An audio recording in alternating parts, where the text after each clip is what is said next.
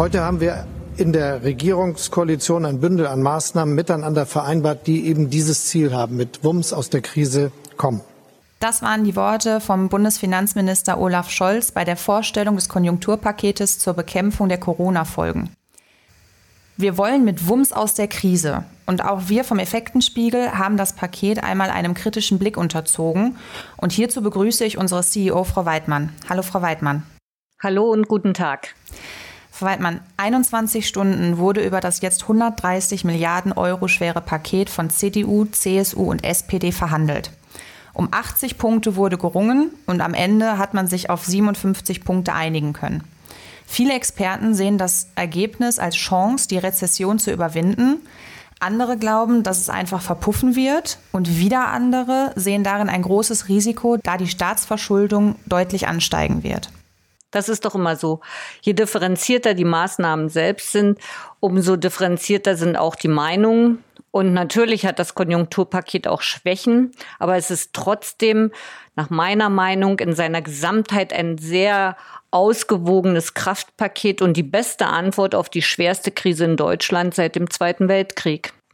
Und irgendwie ist ja auch für jeden etwas dabei. Familienzuschüsse, Förderung von Zukunftstechnologien, Einfrieren der Lohnnebenkosten und nicht zuletzt, und das war der eigentliche Paukenschlag, Absenkung der Mehrwertsteuer. Die ja jeder Verbraucher zahlt. Genau. Die Mehrwertsteuer wird auf Waren und Dienstleistungen erhoben und damit zahlt sie praktisch jeder Verbraucher in Deutschland, also vom Sozialhilfeempfänger bis hin zum Millionär. Und wenn sie ab dem 1. Juli bis zum 31. Dezember 2020 von 19 auf 16 Prozent und der reduzierte Satz von 7 auf 5 Prozent abgesenkt wird, hat also auch praktisch jeder was davon. Jetzt sorgt die geplante Senkung ja auch schon an manchen Stellen für Kritik bzw. für Sorgen. Zum einen, ob die Senkung beim Verbraucher überhaupt ankommt, weil eine Pflicht gibt es ja nicht wirklich. Und zum anderen, dass die Kassenumstellung zum Beispiel für diese kurze Zeit sehr teuer wird. Ein weiterer Kritikpunkt kommt aus dem Handel, dass man den Juni ja jetzt quasi schon abhaken kann. Ganz ehrlich, man kann immer ein Haar in der Suppe finden. Und es ist ganz schwer, immer allen alles recht zu machen. Natürlich sind sechs Monate verminderte Mehrwertsteuer vielleicht nicht ausreichend, aber wer sagt denn, dass eine Verlängerung gänzlich ausgeschlossen ist? Zum anderen reden wir hier über immerhin 20 Milliarden Euro, die dem Staat als Einnahmen verloren gehen und dem Verbraucher zugutekommen, wenn die Preise sinken. Und selbst wenn nicht alle Preise angepasst werden, weil bei kleineren Beträgen der Verwaltungsaufwand vielleicht viel zu hoch ist, dann bleibt die Förderung doch bei den Unternehmen hängen. Und das sind ja meist dann die kleinen und mittleren Unternehmen, die ziemlich hohe Verluste ausgleichen müssen und wieder aufholen müssen, um zu überleben. Es geht doch um uns alle, um die Gesellschaft, um die gesamte Wirtschaft. Und ja, natürlich muss jetzt auch erstmal der Juni wieder überstanden werden. Aber wenn die großen Ausgaben wie Auto, Hausbau oder Hausumbau, Möbelkäufe und so weiter auf das zweite Halbjahr verschoben oder überhaupt erst neue Anschaffungen möglich macht, dann kann das ja nicht schaden und auch nicht schlecht sein. Für Entlastung der Privathaushalte dürfte dann auch die Senkung der EEG-Umlage sorgen? Auf jeden Fall. Also diese Sonderabgabe, die Deutschland vor circa 20 Jahren zur Förderung der erneuerbaren Energien eingeführt hatte, war ja enorm gestiegen im Laufe der Jahre. Ursprünglich waren das mal 0,2 Cent je Kilowattstunde. Zuletzt lag dieser Betrag bei 6,75 Cent pro Kilowattstunde. Und nun soll diese Sonderabgabe nun mit Hilfe von Bundesmitteln auf 6,5 Cent pro Kilowattstunde im Jahr 2021 und 6 Cent für 2022 gesenkt bzw. gedeckelt werden. Da Stromsteuern wie die EEG-Umlage regressiv wirken, belasten sie kleine und mittlere Einkommen und Unternehmen überproportional stark. Daher sind die hierfür vorgesehenen 11 Milliarden Euro nicht nur eine Entlastung für die Privathaushalte, sondern sie machen den Wirtschafts- und Innovationsstandort Deutschland auch wesentlich wettbewerbsfähiger. Angela Merkel sagte ja auch, um den nächsten Generationen Zukunft zu ermöglichen, müssen wir in die Zukunft investieren. Inwiefern will der Bund hier jetzt unterstützend wirken? Also gerade dieser Bereich ist ein sehr umfassender Bereich. Ich habe mir das Paket angeschaut und das Zukunftspaket alleine umfasst ja schon 18 von den insgesamt 57 Punkten und es ist immerhin 50 Milliarden Euro schwer. Da ist also alles dabei. Es geht also hier nicht nur um E-Autos, sondern es geht um steuerliche Forschungszulagen.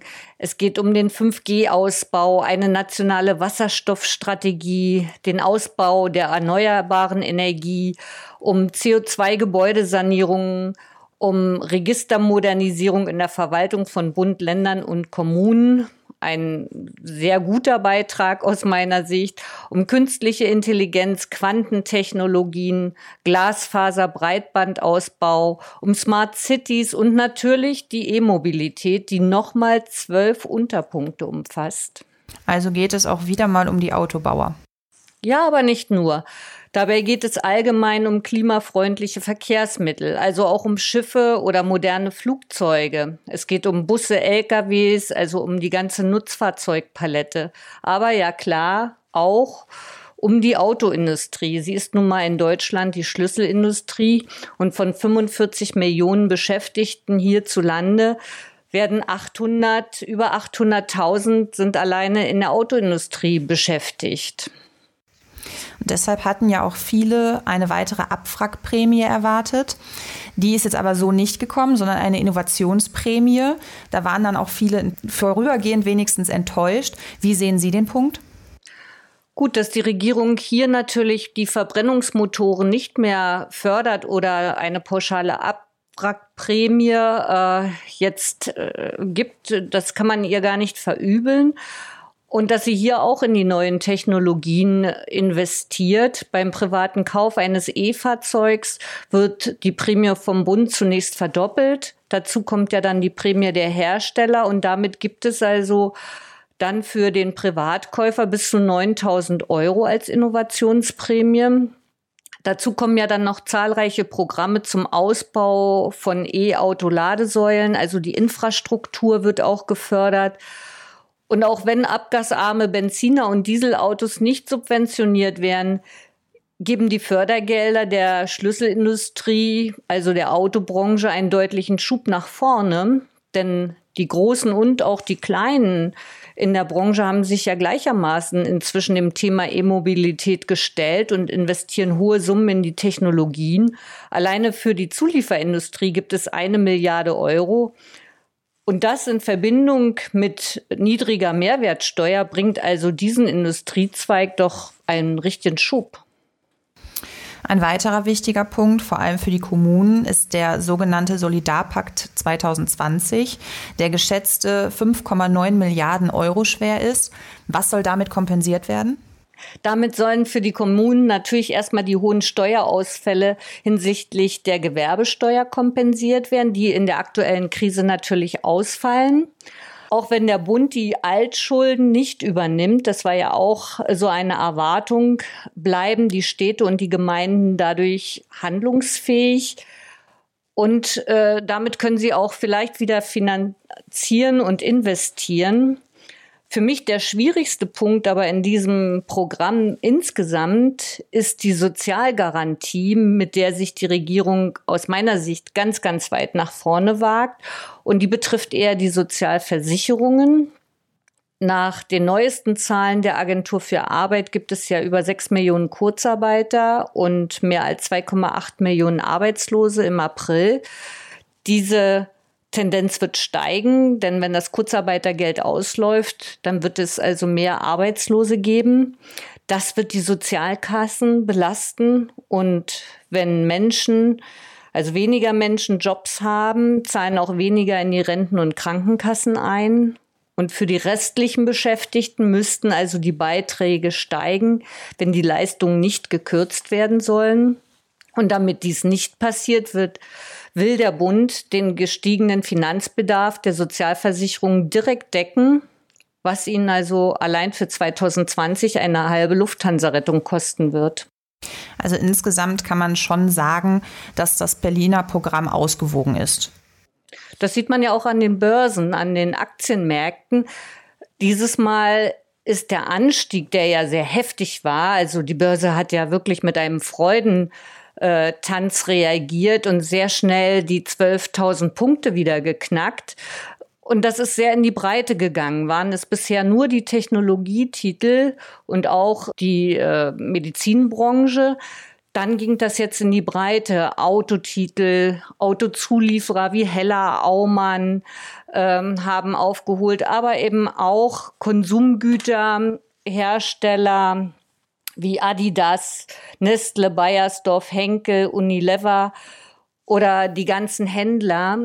Es ist also wirklich dieses Mal eine Erholung in die gesamte Breite. Allerdings darf man nicht vergessen, dass wir das noch nicht überstanden haben. Auch das zeigt die Börse an, denn die Volatilität ist immer noch erstaunlich hoch. Sie liegt bei 30, was normalerweise Crash-Niveau anzeigt.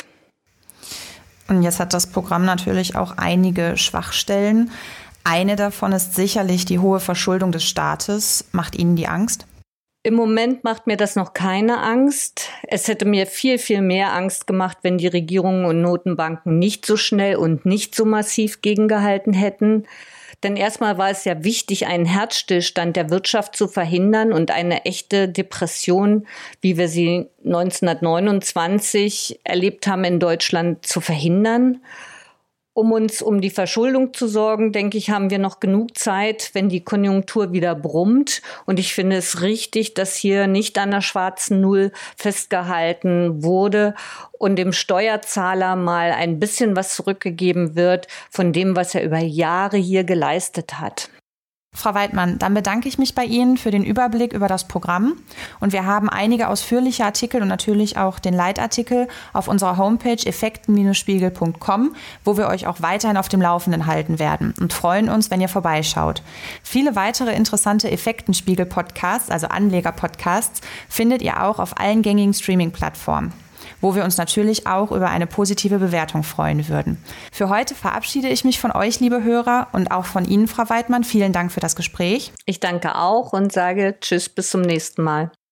Bis zum nächsten Mal und bleibt gesund.